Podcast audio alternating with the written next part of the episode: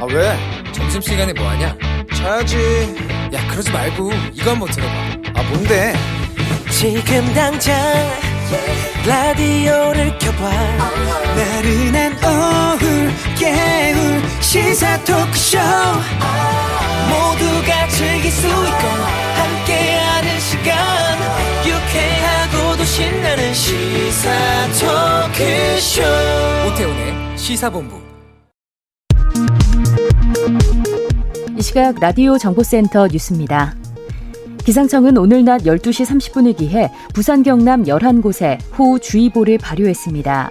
해당 지역은 부산과 창원, 김해, 양산, 진주, 거제, 통영, 사천, 함안, 고성, 그리고 남해입니다. 경남 밀양에는 현재 호우 경보가 발효 중입니다. 계곡물 및 하천 범람, 가옥 침수 등 안전사고에 각별한 유의가 필요합니다. 정부가 오늘 수도권 방역 강화 추가 조치를 공개했습니다. 우선 수도권의 숨은 감염자를 조기에 찾아내기 위해 가구당 1인, 1인 이상 검사받기 운동을 전개하고 특히 사적 모임이나 이동을 최소화할 수 있도록 각 사업장에 직장 내 집단 행사나 회식을 자제하도록 강력하게 권고할 방침입니다. 또한 공공기관과 민간 기업에 재택근무를 하도록 권고했습니다. 소득 하위 80% 재난지원금의 국회 심사를 앞두고 더불어민주당 내에서 전국민 지급론이 다시 고개를 들고 있습니다. 당을지로위원회는 오늘 전국민 재난위로금 100% 지급과 소상공인 희망회복자금의 1조 원 증액 방안이 즉 적극 검토돼야 한다고 밝혔습니다. 수산업자 김모 씨로부터 포르쉐 차량 등을 받은 의혹이 제기된 박영수 특별검사가 오늘 사표를 냈습니다. 박 특검은 논란이 된 인물의 실체를 파악하지 못한 채 이모 부장검사에게 소개해준 부분 등에 대해 도의적 책임을 통감하고 있다고 밝혔습니다. 오늘 새벽 부산 북구에서 술에 취해 도로에 누워있던 20대가 승용차에 치여 숨졌습니다. 음주 등으로 도로에 누워 운전자 눈에 띄지 않는 일명 스텔스 보행자는 야외 활동이 많은 여름철에 주로 발생하고 밤사이 어두운 도로에서 더 자주 사고가 나는 것으로 알려져 각별한 주의가 필요합니다. 지금까지 라디오 정보센터 조진주였습니다.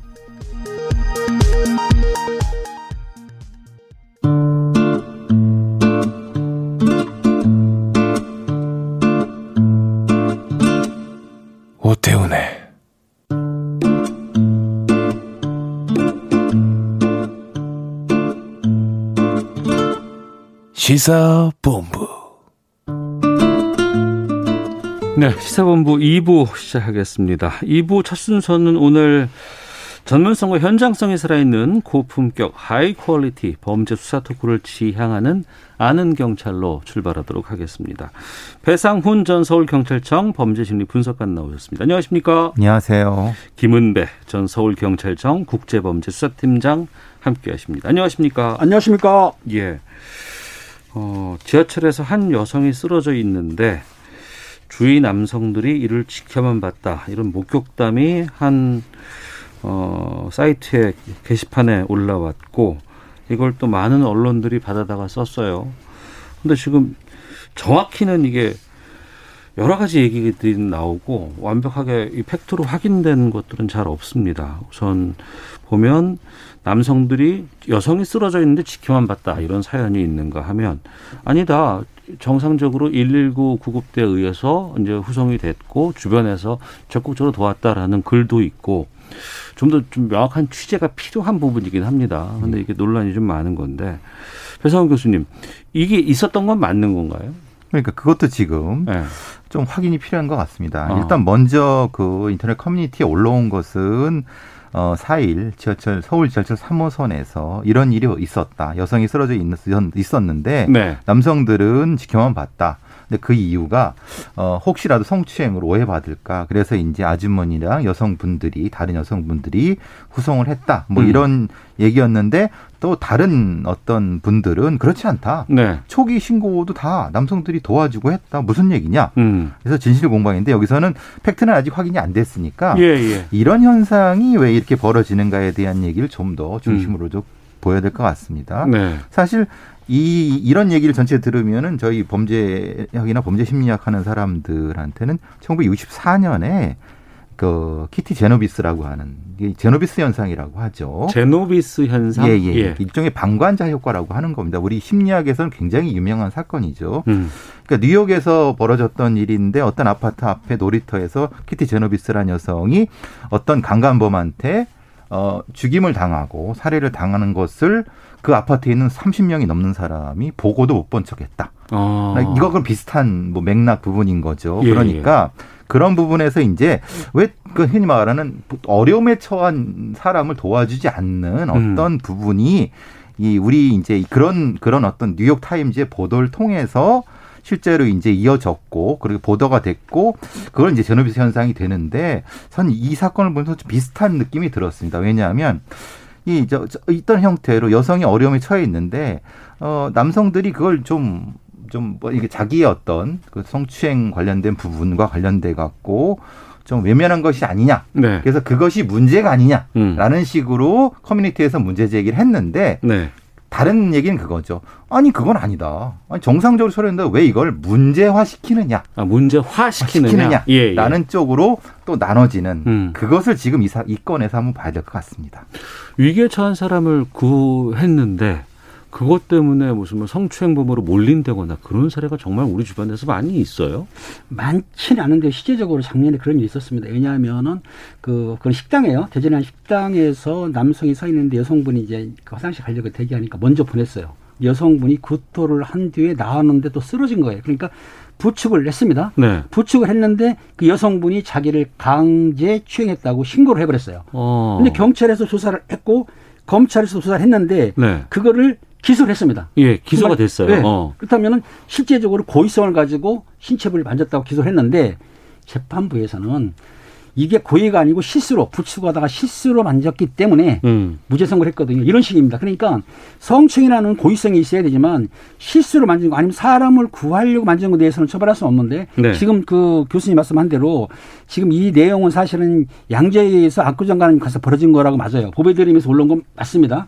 그 당시에 작성자가 실제로 있었는지는 모르지만 그분이 보배드림에 쓰기를 실제적으로 여성분이 쓰러졌는데 남성들이 반감했다. 그래서 그분을 압구정에 내릴 때 여성들만 옮겼다라고 그렇게 올리니까 그걸 실제적으로 있던 분이라 하는 분이 내가 119 신고한 사람이다. 어, 근데 그렇지 아, 그 자리에 있었다는 또 다른 네, 사람이 다른 분이 다른 분이 네트에 올렸는데 뭐라 그래 나는 그 당시 있었는데 내 앞으로 쓰러졌는데 주변 사람들이 몰려 들었고 여성 한 명, 남성 두 남성 두 명이 들어서 밖으로 옮긴 다음에 음. 용무원이 달려왔고 그분을 갖다가 이제 수행시켰는데 음. 왜 이걸 이렇게 올려내냐 해가지고 법에 들으면 삭제가 됐어요. 근데 처음에 법에 들음이 올릴 때 언론에서 그거를 젠더 갈등으로 시켰다. 음. 그러니까 그 여성분이 좀 짧은 바지를 입었던 것 같아요. 예. 장아찌 그러니까는 신체가 노출됐으니까 만질 수가 없으니까 괜히 만졌다가 성추행범으로 몰릴 수 있기 때문에 남성들이 그걸 도와주지 않았다고 올렸지만 실제 내용은 또 그게 아니란 말입니다. 네 그러니까 네. 아마 이런 갈등을 조장한 건 아니더라도 어. 팩트를 확인 안 하고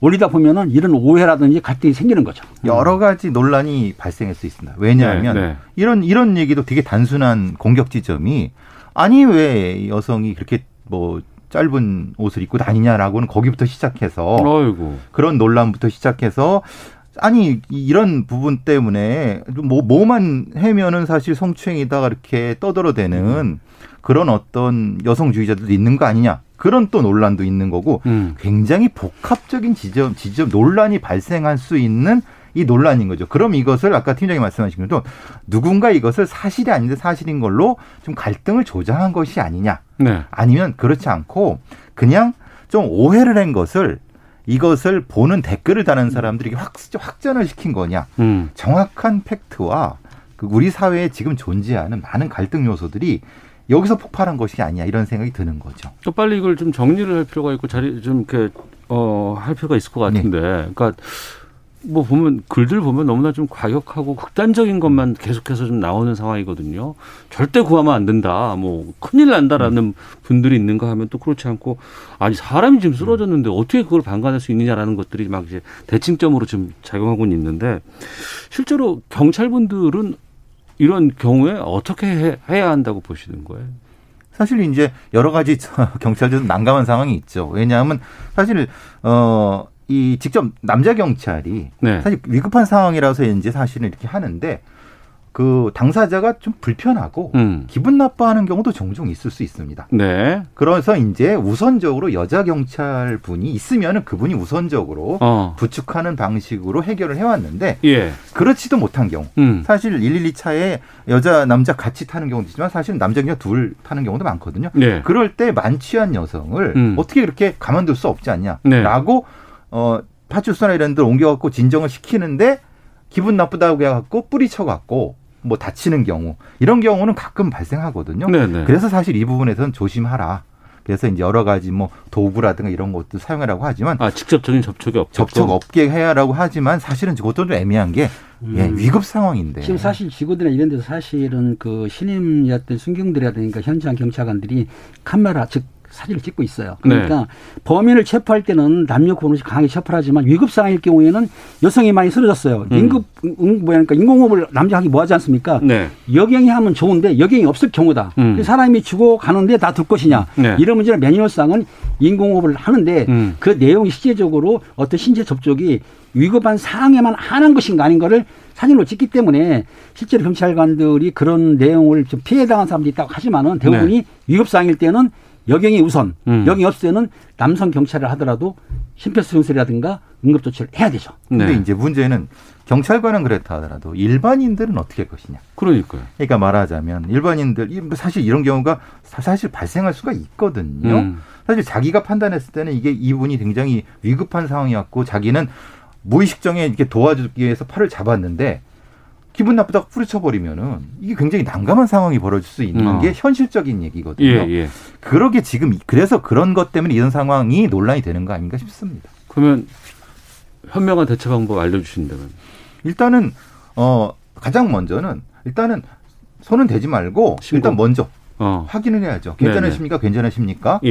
일단 한 다음에 좀 이상해 보이면은 영무원 어.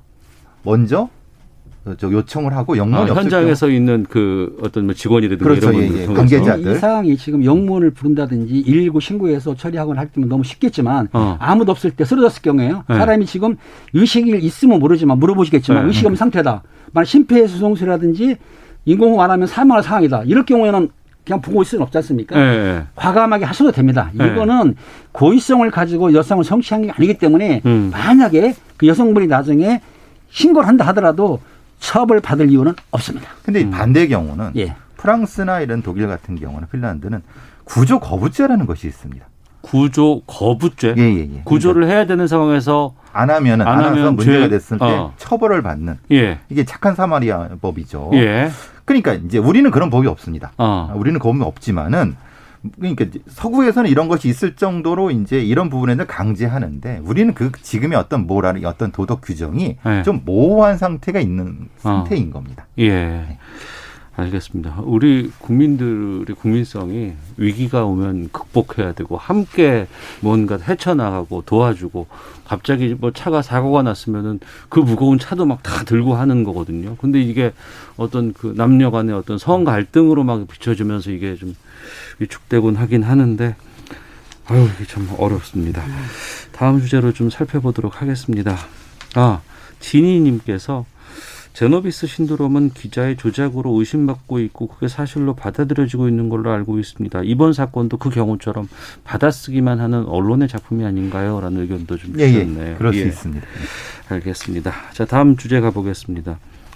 또 이 폭행 사건에 휘말린 주한 벨기에 대사 부인 얘기인데요. 옷가게 직원 폭행해서 이제 저희가 한번 다뤘었는데 그렇죠.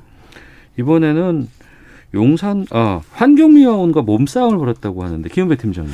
그렇습니다. 참 벨기에의 그 대사 부인인 수 땡땡땡 분이 그 7월 5일 날 오전 9시 한 25분경에 한남동에 있는 독수당 공원을 거니는데 그 당시에 60살 된그 환경미화원께서 청소를 하셨나 봐요. 예. 빗자루가 신체에 닿다 라고 해가지고 시비가 됐는데 언론에 의하면 뺨을 때렸다 그래요.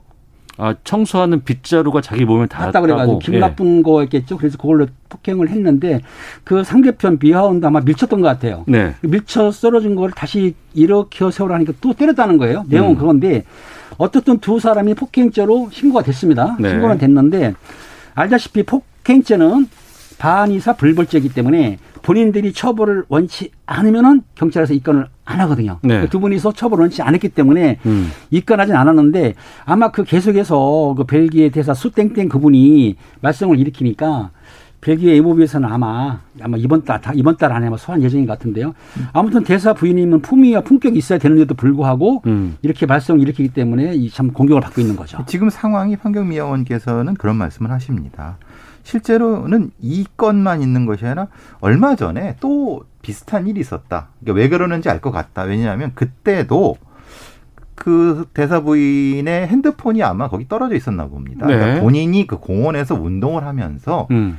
본인의 핸드폰을 그 벤치에 놨고 네. 그래서 그걸 했는데 그거를 이제 그 환경미화원께서는 이게 누구 거야라고 확인해서 이러는 과정에서 약간의 갈등이 있었나 봅니다. 음. 그래서 이제 거기에서 뭐 만졌다 이건 이제 사실 그 저기 그 핸드폰이 이 대사 부인 거니까 근데 그것이 기억이 나갖고 사실 그때도 그랬는데 지금 이렇게 몸싸움이 벌어지고 뭐 따기를 맞다 이런 거는 그거 연상선상이 아니냐라고 네. 환경미화원께서 말씀을 하시는 건데 어 어쨌든 때린 건 사실 문제가 되는 거 아니냐. 음. 물론 본인도 그 대사본을 밀치는 건 맞다. 그러니까 쌍방 폭행은 맞다. 네. 여기까지는 팩트인데 음. 어, 왜 그런지 그러니까 이제 이 대사 부인께서 어떤 다른 어떤 이유가 있으신 건지 네. 아니면 몰래 원래 뭐 분노 조절 장애 있으신 건지 그건 확인 안 되는 거고 음. 일단은 벨기에 대사의 귀임이 7월까지라고 합니다. 요번 네. 달까지 하고 이제 귀임한다고 합니다. 같이 그러면 쌍방. 폭행이라서 그냥 현장에서 그냥 정리가 된 건지 아니면 대사 부인이기 때문에 또 면책 특권 또 있을 거 아니에요. 지난번에도 면책 아 특권 이거는 이제. 만약에 그 피해 당한 그 쌍방 폭행을 당한 그 환경미화께서 이제 저 반의사 불벌죄를 처리한 다음 처, 아, 처리가 아니고 신고를 해가지고 고소할 수도 있습니다. 음. 하지만 대사 부인은 면책 특권이 있기 때문에 처벌을 받지는 않은 거죠. 그런데 그렇죠. 이번 경우에는 어. 양쪽 다 처벌을 원치 않았기 때문에 반의사 불벌죄를 적용해서 입건을 안 한 거죠. 근데 음. 반대의 경우는 본인 대사 부인이 내가 맞았다. 네. 저 사람 처벌해 달라. 네. 그러면은 이제 환경미화께서는 입건이 되는 거죠. 어. 이게 좀 불평등하죠. 그 옷가게 지금 폭행해서 문제 됐었고 또 이번에는 지금 좀 간 줄 알았어요. 그때 이미 다 뭐 벨기에에서도 난리가 났다 그러고 그래서 이제 돌아간 줄 알았는데 아직까지 근데 이번에는 그냥 바로 들어간다고요? 7월 말에 네, 기임한다고 임기가. 종료되는데 연장이 안 되고 예. 여기서도 아마 바로 소환하는 것 같아요. 그렇기 때문에 어. 끝나는 건 끝나는데 아무튼 우리나라에 와서 좀 약간 이름을 나쁘게 날려서 좀 서운하긴 한 거죠. 음. 아유, 뭐 이렇게 하죠. 뭐 아유, 참 간다니까 뭐 답답하네요. 자, 어, 이 이야기 좀 다뤄보겠습니다. 76년 만에 이 자치경찰제가 시행된다고 합니다. 이 문재인 정부의 경찰개혁 핵심 과제라고 하는데 어, 평가가 기대와 우려가 공존하고 있다 이렇게 나오는데 먼저 자치경찰제가 구체적으로 어떤 건지부터 좀 여쭤볼게요. 아마 팀장님이나 저나 이게 경험해 보지 못한 거라서 뭐라고 참 말씀드리기가 좀 모호하지만 아니 현직 경찰분들도 자치 경찰제를 경험해 본 적이 없어요? 그렇죠. 아니, 자치 경찰이 잠깐 시행적은 있습니다. 제가 네. 처음에 들어왔을 때는 신분증이 경찰청장이 아니고 서울시장으로 발행이 된 적이 있었어요. 아 소속이 다른가요? 그러면? 아 소속은 경찰청 경찰 소속은 맞는데 네. 그 당시에는 그 시경 본부 이런 데에서는 음. 임명을 서울시장이 했던 거죠. 네. 지금 이런 식이라는 게 자치경찰의 하나의 형태인데 실질적으로 지금은 경찰관들이 국가경찰 아닙니까? 네. 그런데 요거를 검찰 수사권을 견제하면서 경찰이 커졌지 않습니까? 그러다 네. 보니까 12만이 비대해졌다. 어. 외사, 정보, 보안, 수사, 방범 모든 걸 지금 우리가 하나라고 있으니까 그것을 어느 정도 힘을 빼기 위한 조치를 만든 거라고 생각하고 있어요. 어떻든 간에 자치 경찰은 쉽게 생각하면 됩니다. 음.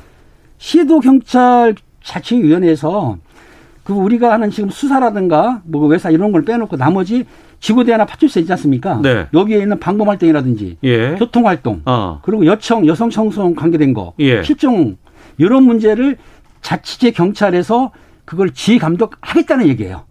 그러면 이렇게 제가 여쭤볼게요. 제가 이제 회사에서 집 왔다 갔다 하고 일상생활을 하면서 만나는 대부분의 경찰분들, 제복 네. 입고 계시는 분들, 제복 경찰 그렇죠. 아니면은 그, 어, 경찰 차 타고 막 이동하시는 분들, 이분들은 다 자치 경찰인 거네요. 네, 대부분 자치 경찰로 보시면 되고요. 어. 교통 경찰이나 지구대 경찰 예. 그리고 이제 경찰서 내나 어. 아니면 어 지방 경찰 전 지방 경찰 서울 경찰청이라든가 이런 데에서 있는 수사하는 경찰은 네. 수사 경찰이고요. 어. 그거는 국가수사본부에 소속돼 있는 거고 네. 아까 말씀드린 뭐 정보라든가 경비 같은 형태의 국가 경찰이 또 따로 있는 거고요. 어. 아, 정확히 그렇죠. 말하면 세가 세 개인데 네. 크게는 국가와 자치로 나눠지지만 국가 어. 경찰은 내에 수사 경찰이 또 하나 있는 거죠. 정확히 그러니까 말하면 세 개죠. 예, 복잡한 게 뭐냐면 간단히 세 개라는 게 뭐냐면은 경찰청에서 국가 사무가 있지 않습니까? 네. 지금 말씀하시는 게 외사라든지 경바라든지 이런 문제 같은 경우에는 국가 경찰 사무로 보기 때문에 경찰청장 소속화로 돼 있어요. 네. 근데 그 밑에 국가 수사 본부장이라고 있습니다. 음. 국가 수사본부 그거는 뭐 내가 고소 고발한다든지 즉 범죄 수사는 수사 본부장이 다 관할하게 돼 있어요. 네. 그런데 각 지역마다 경찰서가 있지 않습니까? 음. 경찰서 지금 말씀하신 제복 경찰관들, 네. 제복 경찰들이 방범한다든지 치안 활동한다든지 교통 요거는 자치 경찰청에서 그거를 관리 감독하겠다. 근데 신분은 모두가 다 국가 경찰로 돼 있습니다. 네. 국가 경찰이 돼 있어요. 자치 경찰로 넘어간 건 아닙니다. 어. 국가 경찰로 돼 있기 때문에 봉급은 이상 없지만 실제적으로 자치 경찰에서 우리 서초구가 죄송합니다. 모모코는 예산이 많아. 그러니까는 치안에 대해서 좀더 장비를 보강하겠어. 음. 이러면 자치제에서 자치위원회에서 선정하게 되면은 보강이 되는 거죠. 아, 그래요? 예. 그럼 예산 같은 경우에도 그럼 지자체에서의 지원이라든가 이런 것들이 다 가능한 건가요? 가능하죠. 어. 그러니까 그러면 사실 어떻게 지금과는 그러면 어떤 변화가 있는 거예요? 예를 들면 이런 겁니다. 이제 한강을 관할하는 구 같은 경우는 네. 한강 순찰 경찰이 더 집중이 되는 형태로 업무가 배정이 될 수가 있는 거고요. 어. 그러니까 이제 어 만약에 저기 뭐 수락산이나 북한산 그런 게 관련된 구에서는 네. 이제 그 산악 관련된 부의 어떤 치안 이런 것도 할 수 있는 그러니까 아. 그 구나 그 거기에 맞는 특색 있는 형태의 치안 활동을 할 수 있게끔 아. 되는 거고 그건 장점일 수 있겠군요. 장점일 수도 있는데 이제 문제는 그런 거죠. 단점 같은 경우는 아까 팀장 말씀하신 것처럼 돈 많은 구가 있고 음. 돈 없는 구가 있죠. 이제 네, 사실 네. 그 소방청 문제도 그런 거지 않습니까? 음.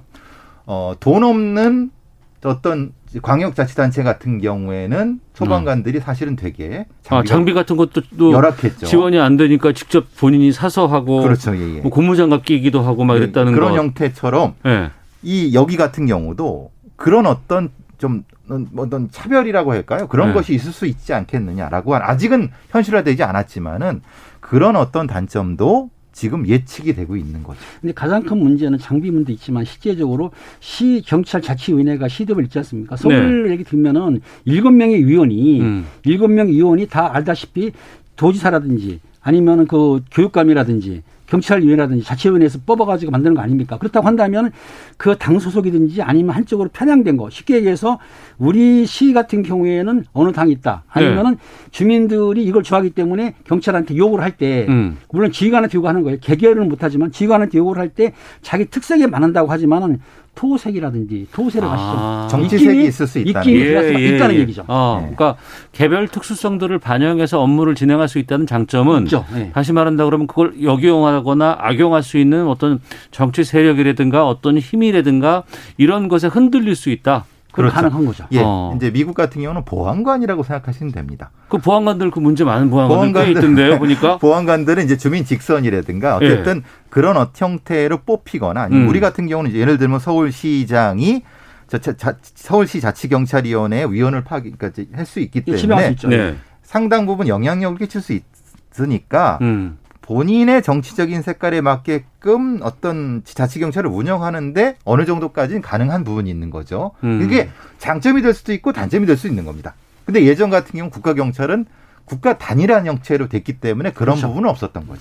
황도환님께서 바로 그 부분 지적해 주셨는데, 헌데 자치경찰하면 미국처럼 혼란해지는 거 아닌가요? 그리고 책임이 분산되면 지역마다 일을 미룬다든지, 지역 내 비리가 심해진다든지 그런 일이 발생할 수도 있을 것 같습니다라는 충분히, 우려도 예. 해주셨는데, 바로 그 부분인데, 이를테면 국가라는 경찰이라는 큰 단위에서 있다 그러면 지역에서 힘 있는 사람이 나 이거 좀 챙겨줘, 나 이거 해줘, 아니면 이- 이거 해줘라고 했을 때 아, 이거 안 됩니다. 저 위에서 가만히 있지 않습니다. 우리는 이거 못하게 되어 있습니다. 단호하게 얘기할 수 있는데 그게 아니고 이제 자치경찰로 가게 되면 또 여러 가지 만남이라든가 이런 것들이 중요해지잖아요. 그렇죠. 그러니까 옛날 같은 자치, 경우 예. 예, 자치 경찰 자치위원회의 입김이 세지기 때문에 네. 지금 말씀하신 대로 압력이 들을 수는 있어요. 네. 그래서 이 보완책을 마련했습니다. 쉽게 얘기해서 범죄 수사에 한해서는 음. 범죄일 경우에는 국가수사본부장이 시받기 때문에 네. 경찰 자치위원회에서는 범죄 수사에 대해서는 지휘 감독할 수가 없는 거죠. 근데 좀 어. 애매한 건 그런 겁니다. 사실 이제 예를 들면은 어떤 뭐 술집이라든가 아니면 지역에 맞는 뭐 단속이라 이런 거를 할때 네. 사실 그거는 자치 업무일 수 있거든요. 아, 그렇겠네요. 그렇죠. 그럼 네. 단속 업무는 그렇죠. 예, 그렇죠. 그러면 거기에 토호들이 지역 어. 토호들이 네. 저 술집 사장님 저거야. 예, 이렇게 되는 그렇게. 될 수 있을 경우는 어떻게 네. 될 것이냐. 어. 이런 것은 실제로 문제가 될 수 있습니다. 그럼 더 보완책을 마련을 해야 될 것 같은데. 그래서 이제 어떻게 보면은 어떤 그 관련된 자치경찰의 수장이라든가 아니면 자치경찰의 중간 간부들에 대한 인사권에 대한 견제라든가 네. 아니면 뭐 내부 감찰이라든가 이런 부분들이 좀 투명하게 돼야 된다. 지금은 총론은 나와 있는데 아직 운영해 보지 않았기 때문에 음. 어떻게 이걸 감찰을 할 것인가 그 할 것인가의 부분은 디테일하게 들어가 봐야 됩니다. 그러니까 자치라는 건 스스로들 그 안에서 해결해 간다는 뜻이기도 하지만 근데 이건 또 유착의 유혹이 있을 수 있거든요. 그럼 이거를 감사하거나 아니면 다른 곳에서 평가하는 자치와 관련 없는 어떤 그 독립적이고 객관적인 곳에서 평가하는 것들도 좀 필요할 것 같고 또 하나는 그러면 고이면 썩는다고 그렇죠. 일정 정도 시간이 지나면 이걸 그 근무지를 옮긴다거나 바꾼다거나 이것도 가능해요? 그건 쉽지 않습니다. 지금 현재도 사실상 서울시경의 직원들은 시경에서 움직이지 않습니까? 예. 이런 식으로 지방자치가 되면 지방자치대에서 업무를 보기 때문에 그 특별한 경우가 없는 한 그 직원을 저쪽으로 보내지는 못하죠. 다른 음. 자치자를 못 보내기 때문에 그 말씀드린 대로 그 안에서 움직이기 때문에 잘못하면은 썩은물이 될 수도 있다. 그래서 이제 미국 같은 경우 보안관제의 큰 문제가 대대로 보안관을 하는 겁니다.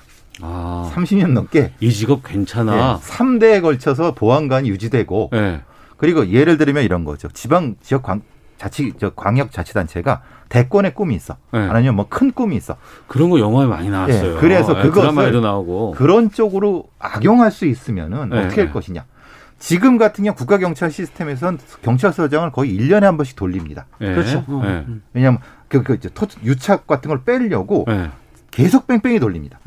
예. 그런데도 불구하고 중간 간부는 잘 안 돌아가거든요. 어. 그런데 자치경찰의 경우는 더 심각할 수 있다라는 얘기가 있는 반면에 반대로 그 자체가 공개되는데 예. 예. 오히려 투명한 거 아니냐. 아직 운영해 보지 않았기 때문에 모릅니다. 근데 우려는 분명 하고 있죠. 그러니까 12만이라는 대규모 이런 거대 공권력이잖아요. 그렇죠.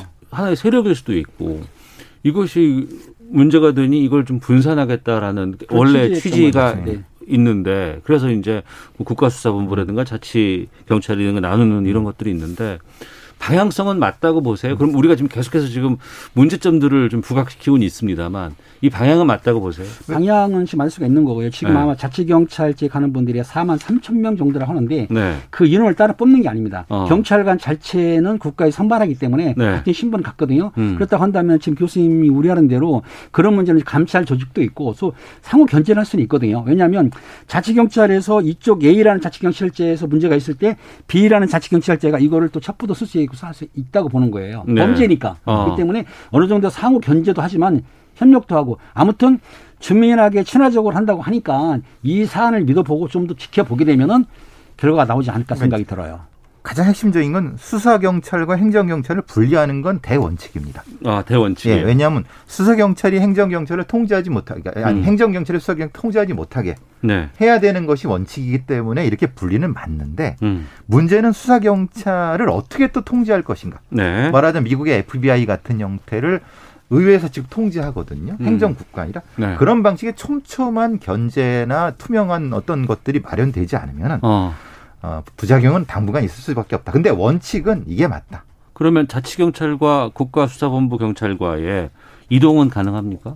지금 현재의 이동은 가능하다 고 보고 있어요. 왜냐하면 완전히 분리된 건 아니기 때문에 네. 일부 이제 그러니까 지금 말씀하신 대로 4만 3천 명이 지구대나 파트스 인원이라든 요청 인원이거든요. 음. 그 인원인데 경찰관은 뭐가 있냐면 보직 변경이 가능하거든요. 그러니까 지금 지구대에 있다 하더라도 그 지구대에 있는 직원이 시경에 있는 무슨 범죄 수사대라든지 마약 수사대 갈 수도 있기 때문에 네. 교류는 가능한 거죠. 근데 문제는 조금 지나면 이제 전문성이 생겨서 수사 경찰은 수사 경찰 전문으로 갈 겁니다. 네. 지구대 경찰은 지구대 전문으로 갈 겁니다. 음. 지금은 이제 교호가 가능한다 하더라도 네. 앞으로는 전문적으로 할 때는 사실 그걸 스스로 싫어할 수 있습니다. 알겠습니다. 4791님, 학연, 지연, 온갖 인연으로 엮는 우리나라 현실이 맞을지 모르겠네요. 라는 의견도 주셨고, 0610님은, 어, 자치경찰제 일단 시행은 됐는데 기대와 우려에 대해선 경찰 출신이 아닌 다른 분야의 의견도 좀 들어보면 좋겠습니다. 라고 해서 기회가 되면 한번 좀 더 저희들도 이 의견 좀 반영토록 하겠습니다. 자, 지금까지 아는 경찰 김은배 전 서울경찰청 국제범죄수사팀장 배상훈 전 서울경찰청 범죄심리분석관과 함께했습니다. 두 분 말씀 고맙습니다. 감사합니다. 감사합니다. 예, 이어서 기상청 연결하고 교통정보 살펴보고 돌아오도록 하겠습니다. 지금 남쪽에 비가 계속 온다고는 하는데 날씨와 미세먼지 정보 송수진 씨가 전해주십니다. 남부지방에 위치했던 장마전선이 점차 남해안으로 내려가고 있습니다. 지금 울산과 경남 창원, 김해 하동, 그리고 전남 화순 등에 시간당 30에서 50mm의 매우 강한 비가 쏟아지고 있습니다. 지금 경남 밀양에는 호우경보가 그 밖에 남부 대부분 지방과 충청도에는 호우주의보가 발효 중이고요. 또 남부 많은 지역에 산사태 특보가 이어지고 있는데요. 내일까지 충청도와 남부 지방에는 50에서 많은 곳은 150mm가 넘는 집중호우가 예상돼 각별히 주의를 하셔야겠습니다. 서울 경기와 강원도는 장맛비와 소나기가 섞여 내리며 비가 내렸다 그쳤다 하는 곳이 많겠고 20에서 60mm 정도가 오겠습니다. 오늘 낮 기온은 제주가 31도, 서울과 대구 29도, 대전, 광주, 부산 27도까지 올라 무덥겠고요. 미세먼지 농도는 전국이 좋음에서 보통 단계를 보이며 공기는 깨끗할 전망입니다. 현재 서울의 기온은 28.8 도입니다. 날씨와 미세먼지 정보였습니다. 이어서 이 시각 교통 상황을 KBS 교통정보센터 이현 씨가 전해드립니다. 네, 고속도로 사고 구간인데요. 빗길은 남부 지역에 집중돼 있습니다. 호남 고속도로는 지금도 천안 쪽으로 주안 부근인데요. 2차로에 사고 난 승용차가 서 있습니다. 순천 완주 고속도로 완주 쪽으로 가신다면 순천 분기점 부근 2차로가 사고 때문에 막혀 있고요. 중부 내륙 고속도로는 창원 쪽입니다. 영산 부근 2차로에서 화물차 사고를 처리 중이라 2km 구간 정체입니다. 남해고속도로 부산 쪽으로는 많은 비가 내리면서 차량들 속도가 떨어지고 있는데요. 7원 분기점 부근에서 하만 2터널 쪽으로 밀리고 있습니다. 경기 지역 경부고속도로 서울 쪽입니다. 기흥에서 수원 쪽으로 밀리다가 달래내 부근에서 반포 쪽으로 정체입니다. 서울 시내 분당소로 청담대교 쪽으로는 수서에서 탄천 1교 쪽으로 차가 많습니다. KBS 교통정보센터였습니다.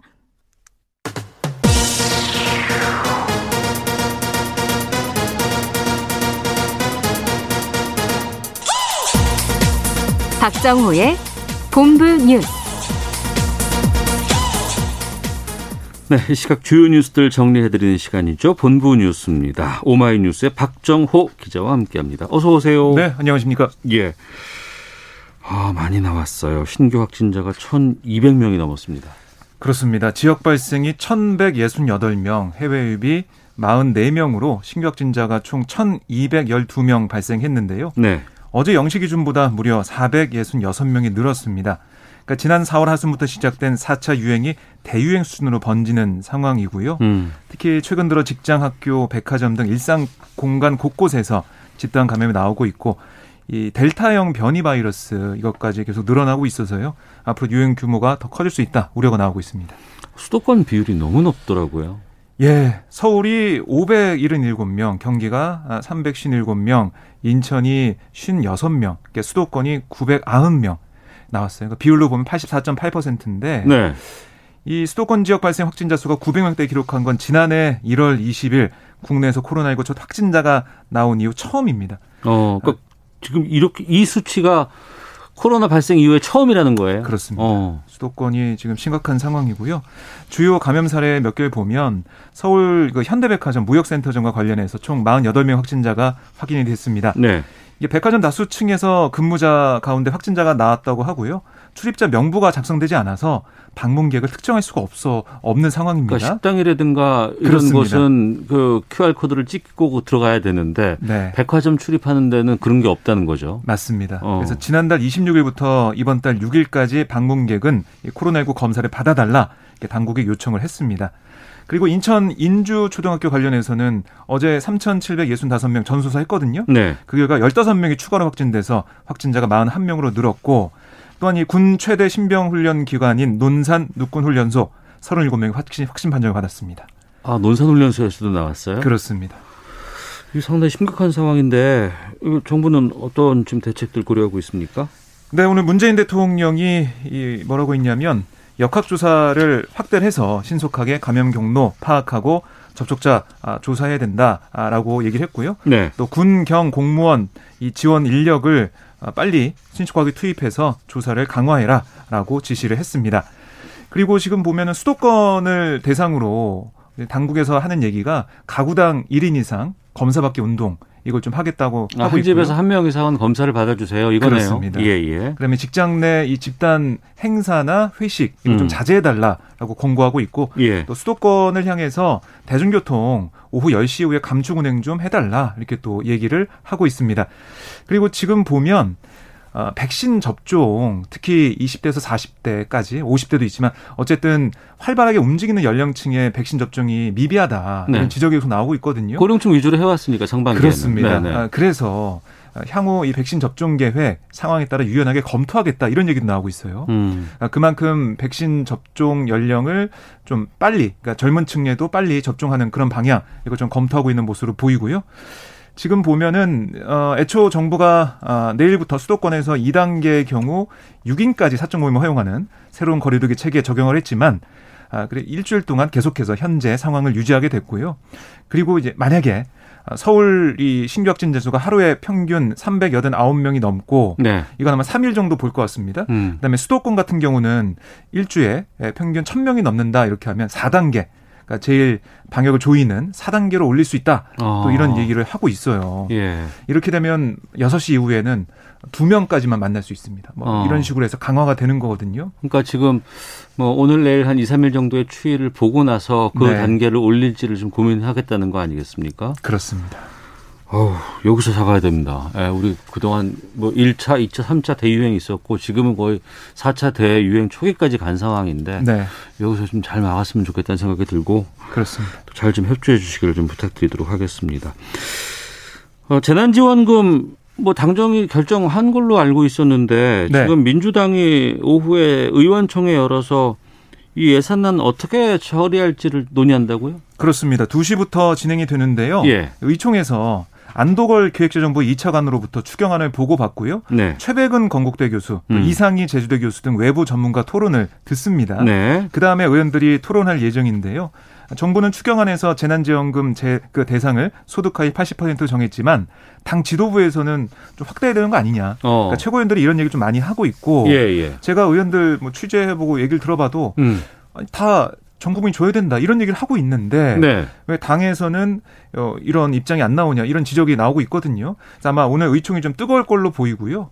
그럼 어, 바뀔 이- 가능성도 있어요? 그렇습니다. 그러니까 박안주 정책의장이 한 얘기를 들어보면 네. 예산 짤 때 정부안 원안대로 가는 일 없다 뭐 네. 이런 얘기를 했었어요. 어. 그래서 의총 결과에 따라서 좀 변화가 있을 것 같습니다. 알겠습니다. 기다려 보죠.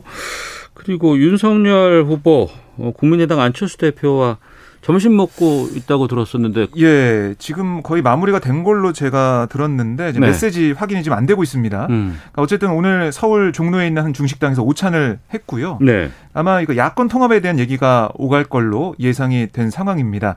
그러니까 뭐 야권 단일 후보 선출 문제 자연스럽게 대화 테이블에 올랐을 걸로 보이는데요. 음. 비공개 회동이었기 때문에 이런 세세한 대화 내용이 공개가 될지 네. 아니면은 어, 언론에 공개하는 것은 뭐 이 기본적인 원론적인 얘기만 공개가 될지 좀 봐야 될 것으로 보이는데요. 어쨌든 어, 윤석열 전 총장이 계속해서 어, 사람들 많이 만나면서 접점을 좀 넓히고 있다 이런 느낌이 들고요. 그다음에 국민의힘의 대권 주자인 원희룡 제주도지사를 지지하는 현역 국회의원 모임 네. 희망 오름 포럼도 오늘 출범을 했습니다. 음. 예, 34명의 당내 의원들이 발기인으로 참여했다고 하고요. 오늘 이 자리에 김종인 전 비대위원장이 왔어요. 어. 기자들이 뭐 여러 가지 물어봤는데 네. 윤석열 전 총장 만날 거냐 회동 계획이 없다라고 했고요. 그리고 윤 전 총장의 높은 지지율에 대해서 아, 이그 지지율은 고정된 게 아니다. 음. 아, 이렇게 또 얘기를 했습니다. 반면에 이 원희룡 지사에 대해서는 대통령 후보로서 자질을 다 갖추고 있다. 이런 평가를 했고요. 또 하나 들어온 소식이 최재형 전 감사원장이 예. 정치에 참여하겠다. 아, 이 정도의 입장을 지금 언론 통해서 냈습니다. 아, 선언을 한 건 아니고 참여하겠다 이 네, 정도. 언론 통해서 전했고요. 뭐 대선 출마 여기에 대해서는 아직까지 밝히진 않고 있습니다. 네. 이른바 이건희 미술관을 어디에 세울지 여기에 대한 후보지가 결정이 됐다고요? 네, 서울 용산 국립중앙박물관 부지와 국립현대미술관 인근 송현동 부지 이두 곳으로 결정이 됐는데요. 정부는 고 이건희 회장의 유족 측이 문화재와 미술품 총 2만 3천여 점을 기증한 이후에 활용 방안을 마련하기 위해서 별도 전담팀과 관련 전문가들로 구성된 국가기증 이건희 소장품 활용위원회 이걸 운영해 왔어요. 네. 이 위원회에서 논의한 결과 두 부지가 후보로 올라온 건데요. 서울 용산과 뭐 송현동 이 부지 모두 국내 최고 수준의 전문성과 기반 시설을 갖춘 국립중앙박물관 또 국립현대미술관 인근에 있어서요. 네. 연관 분야와의 활발한 교류와 협력, 또 상승 효과를 기대할 만한 충분한 입지 여건이다 이렇게 아. 판단한 겁니다. 네. 앞으로 정부가 관계기관과의 협의 그리고 또 위원회의 추가 논의를 거쳐서 최종적으로 이 두 후보지 중에 부지를 선정할 계획입니다. 네. 성추행 피해자인 고 이모 중사에 대한 2차 가해 혐의를 받는 간부들에 대해서 군 검찰 수사심의위 네. 여기서 보안 수사를 권고했네요. 그렇습니다. 그러니까 외부 전문가들로 구성된 이곳이 바로 이 수사심의위예요. 네. 이중사가 성추행 피해 이후에 옮긴 부대 15비행단에서 이 고인의 신상을 유포하고 또 가혹한 언사를 하는 2차 가해를 한 혐의를 받는 이 15비행단의 대대장, 중대장, 운영통제실장, 레이더 정비반장 이 네 명에 대한 심의를 진행한 건데요. 네. 국방부 검찰단은 이들에 대해서 명예훼손, 뭐 직권남용, 가혹행위 혐의 등을 수사해 왔어요. 아, 그래서 어, 이번에 수사심의 의결을 거쳐서 재판에 넘기는 방안을 검토해 왔는데 음. 하지만 심의위원들은 15비행단 대대장과 중대장에 대해서 검찰단이 적용한 명예훼손 혐의에 대해 추가 보완 수사를 아, 권고를 했습 수사를 권고했습니다. 아 그리고 특히 위원들은 이 명예훼손죄 외에 성폭력 피해자 보호 관련 직권남용과 직무 유기 혐의에 대한 추가 수사 이것도 필요하다 이런 의견을 제시했는데요. 네. 어쨌든 이 수사심의가 당초 검찰단이 적용한 혐의가 아닌 다른 혐의에 대한 이 보완 수사가 필요하다면서 검찰단의 수사 아, 이 방침에 사실상 제동을 건 셈입니다. 알겠습니다. 이 뉴스까지 들었습니다. 본부 뉴스 오마이뉴스의 박정호 기자와 함께했습니다. 고맙습니다. 고맙습니다. 오태훈의 시사본부는 여러분의 소중한 의견을 기다립니다. 짧은 문자 50원, 긴 문자 100원의 정보 이용료가 되는 샵 9730, 우물정 9730번으로 문자 보내주십시오. KBS 라디오 앱 콩은 무료입니다. KBS 라디오 오태훈의 시사본부. 지금 여러분은 대한민국 라디오 유일의 점심 시사 프로그램을 듣고 계십니다. 투자자를 속여서 110, 어, 116억 원을 가로챈 혐의를 받고 있는 수산업자가 금품, 선물 등을 주면서 뭐 언론계, 정치권, 법조계 인사들과 친분 맺어온 사실이 드러나 파문이 일고 있습니다. 김성환의 뉴스 소다에서 이 내용을 좀 짚어보도록 하겠습니다. 이게 좀 복잡하기도 하고 어렵기도 하고 또 거론되는 인물들이 너무나 많아서 좀 정리가 필요한 것 같아서요. KBS 제일 라디오 시사야의 저녁을 책임지는 시사평론가 김성환 씨와 함께합니다. 어서 오십시오. 네, 안녕하세요. 우선 박영수 특별검사, 박영수 특검팀. 네. 아유 유명하잖아요. 그 박근혜 전 대통령 구속시키기도 한 검사 출신 변호사인데 네, 오늘. 사표 국정농단 사건 수사도 다 담당했던 네, 사람이죠. 사표 냈어요 오늘. 예, 맞습니다. 어, 오늘 기자들에게 입장문을 보냈거든요. 예. 특검직을 계속 수행하는 것은 국민에 대한 도리가 아니다. 음. 아, 이러면서 사표 제출 사실을 알렸습니다. 네. 이 논란이 되는 인물의 실체를 파악하지 못한 채 이모 부장검사에게 소개해준 부분 등에 대해 도의적 책임을 통감하고 있다 이렇게 밝혔거든요. 그 이모 부장검사라고 하는 거- 분은 경찰에서 압수수색을 했던. 예, 그렇죠. 지금 네, 금품 수수 혐의를 받고 있죠. 예. 근데 이분을 그 이 이모 부장검사를 그 사람과 소개시켜 주는 게 박영수 특검이다. 네, 어. 맞아요. 이 이모 부장검사가 특검에 두 번 파견 근무를 했다고 해요. 예. 근데 파견 근무하는 도중에 이 2019년 8월에 서울 남부지검에서 근무를 하다가 대구지검 포항지천 형사 일부장으로 부임을 한다고 합니다. 네. 근데 그때 이제 인사차 음. 박용수 특검을 찾아간 거예요. 네. 그러니까 지금 그 사기범이라고 하는 김 씨 있죠. 가짜 수산업자. 음. 어, 내가 포항에 아는 사람 있어. 네. 이러면서 그 사람이 연락처를 줬다고 하는 거예요. 어. 이 그렇게 해서 두 사람의 연결고리가 만들어져서 결국은 금품 수수까지 간 부분 네. 이것에 대해서 내가 도의적으로 책임진다. 어. 그리고 이제 뭐 슈퍼카라고 불리는 포르땡이라고 하는 차 네. 자신의 아내한테 뭐 차 사주려고 했는데 네. 미리 한번 좀 타봤으면 어떻겠느냐. 어. 이김 씨가 렌트카 업체도 운영했는데 어, 그 렌트카 업체에서 차를 빌려서 뭐 이틀이다 열흘이다 지금 보도는 엇갈리고 있지만 네. 차를 이제 빌려 탄 그 부분이 있는데 그건 근데 돈을 돌려준 시점이 좀 문제가 돼요. 어. 왜냐하면 그 차를 빌린 시점하고 네. 돈을 돌려준 시점이 한 3개월 정도 차이가 나요. 음. 렌트 비용 250만 원을 현금으로 돌려줬다고 하는데 돌려준 바로 그 시점에 경찰 수사가 시작이 됐거든요. 어. 그러니까 경찰 수사 파장이 좀 있을 수 있겠군요. 그렇죠. 네. 경찰 수사가 시작되는 걸 보고 돈을 돌려준 거 아니냐, 렌트비를 음. 준것 아니냐 네. 이런 의혹도 지금 사고 있는 상황입니다. 그럼 박영수 특검은 구체적으로 이 수산업자를 어떻게 만나게 된 거예요? 아 박영수 특검은 이 지금 연결 모든 연결고리하고 다 연결되는 사람이 네. 언론인이라고 하는 송모 씨예요. 그 주필리라고 했었던? 어, 전직 국회의원 뭐 예비 후보까지 지냈던 네. 사람이고요. 어, 그리고 월간지 기자 생활도 오래 했고 언론계에서 한 20년 정도 있었다고 하는 사람인데 그 사람이 수산업자 김모 씨하고 감방 동기예요. 한마디로 얘기하면. 아이고 거기서 만났군요. 예. 예. 그러니까 그 감옥에서 두 사람이 만나서 네. 그걸 인연으로 이제 그 송 씨를 통해서 한 사람씩 이 소개를 받기 시작했고 예. 좀 이따 좀 더 자세히 말씀드릴 기회가 있는지 모르겠지만 송 씨가 박영수 특검을 소개해주고 박영수 특검이 이모 부장검사를 소개해주고 음. 이런 식의 연결고리가 하나 만들어진 겁니다. 어. 어 그리고 이 송 씨가 다시 정계 인사를 소개해주고 네. 예를 들면 김무성 전 의원을 소개해주고 어. 김무성 전 의원이 이동훈 전 조선일보 논설위원 그러니까 지금 윤석열 전 검찰총장의 대변인 대변인 하다가 그만둔. 네. 그리고 엄성섭 TV조선 앵커 네. 굉장히 많이 유명하죠. 두 어. 사람 다 지금 입건된 상태고요. 어 그리고 이동훈 전 조선일보 논설위원이 홍준표 국민의힘 의원 예. 소개해줬는데 홍준표 의원은 어 이 사람 이상한 것 같다 그래서 선물도 어. 안 받고 아무것도 안 했다 이렇게 얘기를 하고 있고요. 예. 또한 축으로 연결되는 게 그 수산업자하고 주호영 국민의힘 의원하고 연결이 된다. 음. 주호영 국민의힘 의원이 또 경찰 이 총경을 연결을 해줬는데 그 총경도 지금 입건이 된 상태입니다. 그리고 수산업자가 또 박지원 국정원장하고 연결이 된다. 네. 그 사이에 또 연결고리가 또 있고 또 있고 이렇게 계속 연결이 되는 거예요. 어. 그러다 보니까 사람들이 계속 늘어나는 현상이 나타나고 있는 거죠. 문어발 기업도 아니고 계속해서 이게 연결돼서 가네요. 아, 그렇죠. 지금 몇 명이 더 연결될지 현재로서는 알 수가 없는데요. 지금까지 나온 숫자가 28명 정도까지 나왔어요. 그러면 연결이 됐다는 건 뭐 아름아름 친분이 있을 수도 있겠지만 어찌됐건 이 수산업자를 직접적으로 믿는 것보다는 그 사람을 연결해 준 사람을 보고선 이게 계속 연줄이 닿는 거 아니겠어요? 그렇죠. 어. 예를 들어서 아 이거 제 감방 동기인데요. 이렇게 네. 소개했으면 아무도 안 믿었을 거 아니에요. 만나 왜 이런 사람 만나려고 그래 할 수도 있죠. 예. 네. 그러니까 그 송 씨하고 음. 송 씨가 공직선거법 위반으로 그러니까 국회의원 출마를 하려고 그러다가 네. 결국 이제 공직선거법 위반으로 구속이 된 상태였거든요. 음. 근데 김 씨도 그 당시 마침 어, 사기죄로 구속이 된 상태였어요. 징역 2년형을 받고 네. 이두 사람이 만났는데 송 씨가 도대체 김 씨한테 어떻게 속았는지 잘 모르겠어요. 음. 모르겠는데 김 씨가 또 속였을 가능성도 있겠죠. 예. 아, 내가 포항에서 대단한 사람인데 음. 이러면서 두 사람이 친해졌을 가능성이 있고 네. 그리고 이제 출소하고 난 다음에 이 송 씨를 통해서 사람들을 한 명 두 명씩 알아가는 과정이 있다고 봐야 되겠죠. 음. 근데 굉장히 흥미로운 부분은 김 씨는 2017년 그러니까 송 씨를 만나기 전까지 이렇다 할 직업이 없었다 그래요.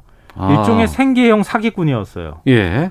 그러니까 10년 가까이 고향 경북 포항 지역에서 그냥 사기를 치는 행위로 사람 그냥 생활비를 벌어먹고 살았던 사람이다. 네. 이렇게 지금 현재까지는 알려져 있어요. 근데 그 이후에 무슨 뭐 무슨 일이 있었길래 거물이 된 겁니까 그러면? 어 그러고 난 다음에 그 송 씨한테 어떻게 얘기해 줬는지 모르겠지만 신분 세탁을 하기 시작해요. 예. 신분 세탁을 하면서 내가 유산 한 천억 정도를 물려받은 청년 사업가다. 음. 이렇게 자기를 만들고요. 네.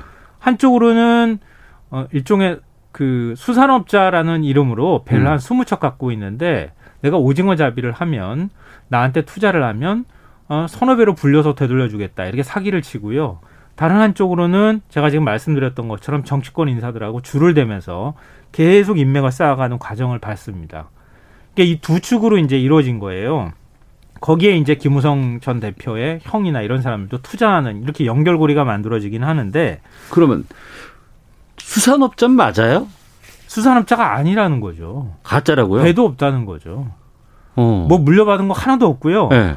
심지어는 뭐 안다고 하는 사람 얘기를 들어보면 네. 그냥 길바닥에 떨어진 꽁초 주워 피던 사람이다. 뭐 이렇게까지 얘기를 해요. 심하게 표현하면. 어. 그랬던 사람이 출소 이후에 송 씨랑 같이 연결되면서 어, 인터넷 언론사 부회장이란 직함을 어디 가서 갖고 와서 파요. 음. 파고 난 다음에 1년 인터넷 언론사 부회장이란 직함으로 사람들 막 만나고 다니면서 인, 인맥을 쌓은 거예요. 네. 근데 정치권 인사들하고 이 고리가 만들어지는 결정적 계기가 네.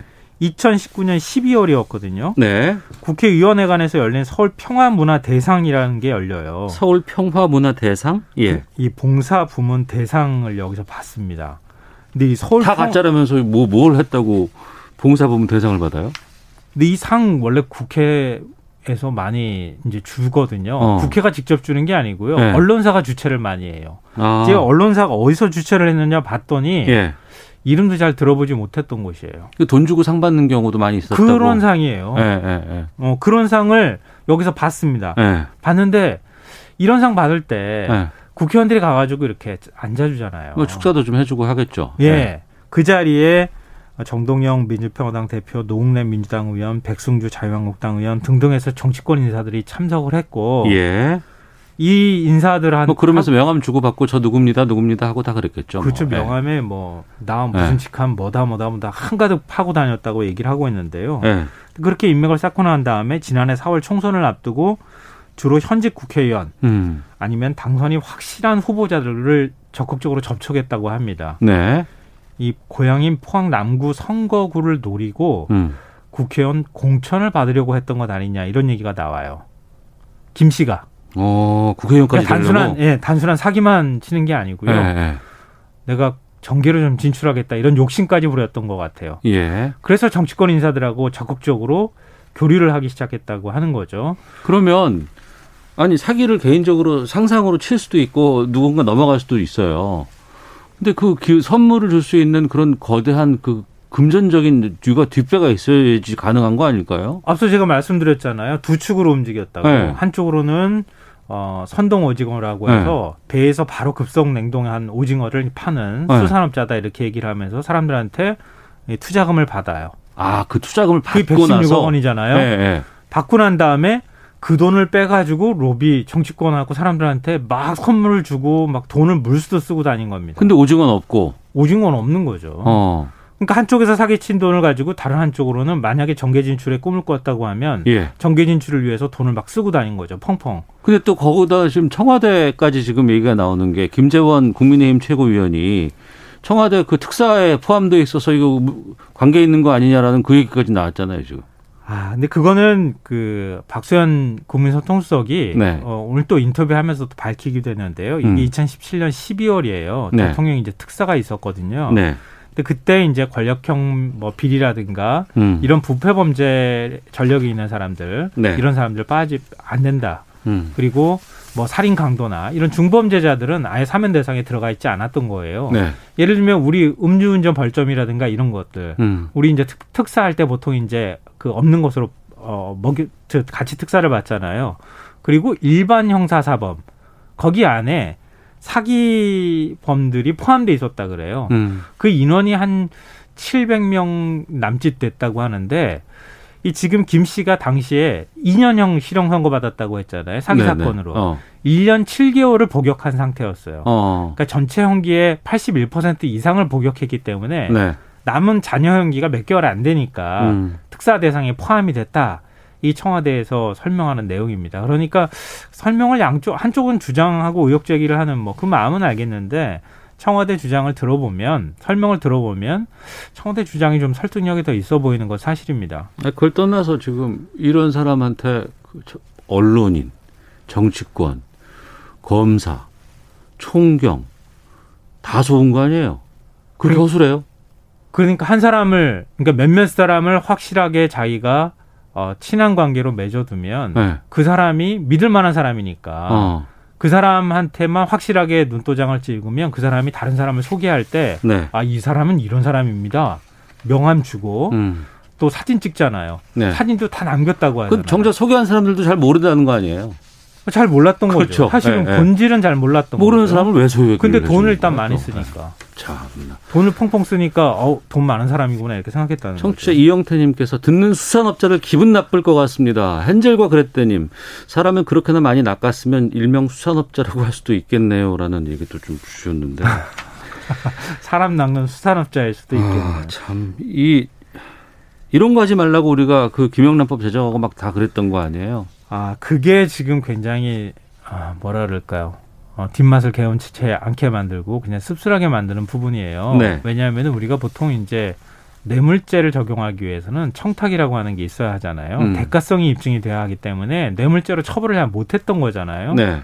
김영란법은 대가성이 없더라도 처벌할 수 있도록 만든 법이기 때문에 일정 금액 이상은 받으면 안 되죠. 예, 네. 우리 사회의 청렴도를 높이는데 크게 획기적인 어떤 전환점이 될 것이다 이렇게 생각했거든요. 예. 이번 사건을 보면은 뭐 예를 들면 이런 거예요. 고급 차량 무량 리, 무상 리스해 주죠. 학비도 줬다고 하죠. 예. 지금 언론인 네 명 이름이 또 나오기 시작했어요. 음.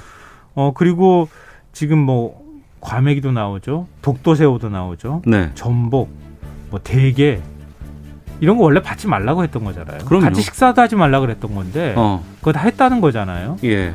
그러니까 김영란법을 아무리 만들어도 정치권이나 아니면 이렇게 서로 간의 인맥으로 연결된 그 안은 잡기는 참 어렵다는 걸 보여주는 사례 같습니다. 철저한 수사 필요해 보입니다. 김성환 평론가 함께했습니다. 고맙습니다. 네, 고맙습니다. 인사드리겠습니다. 내일 뵙겠습니다.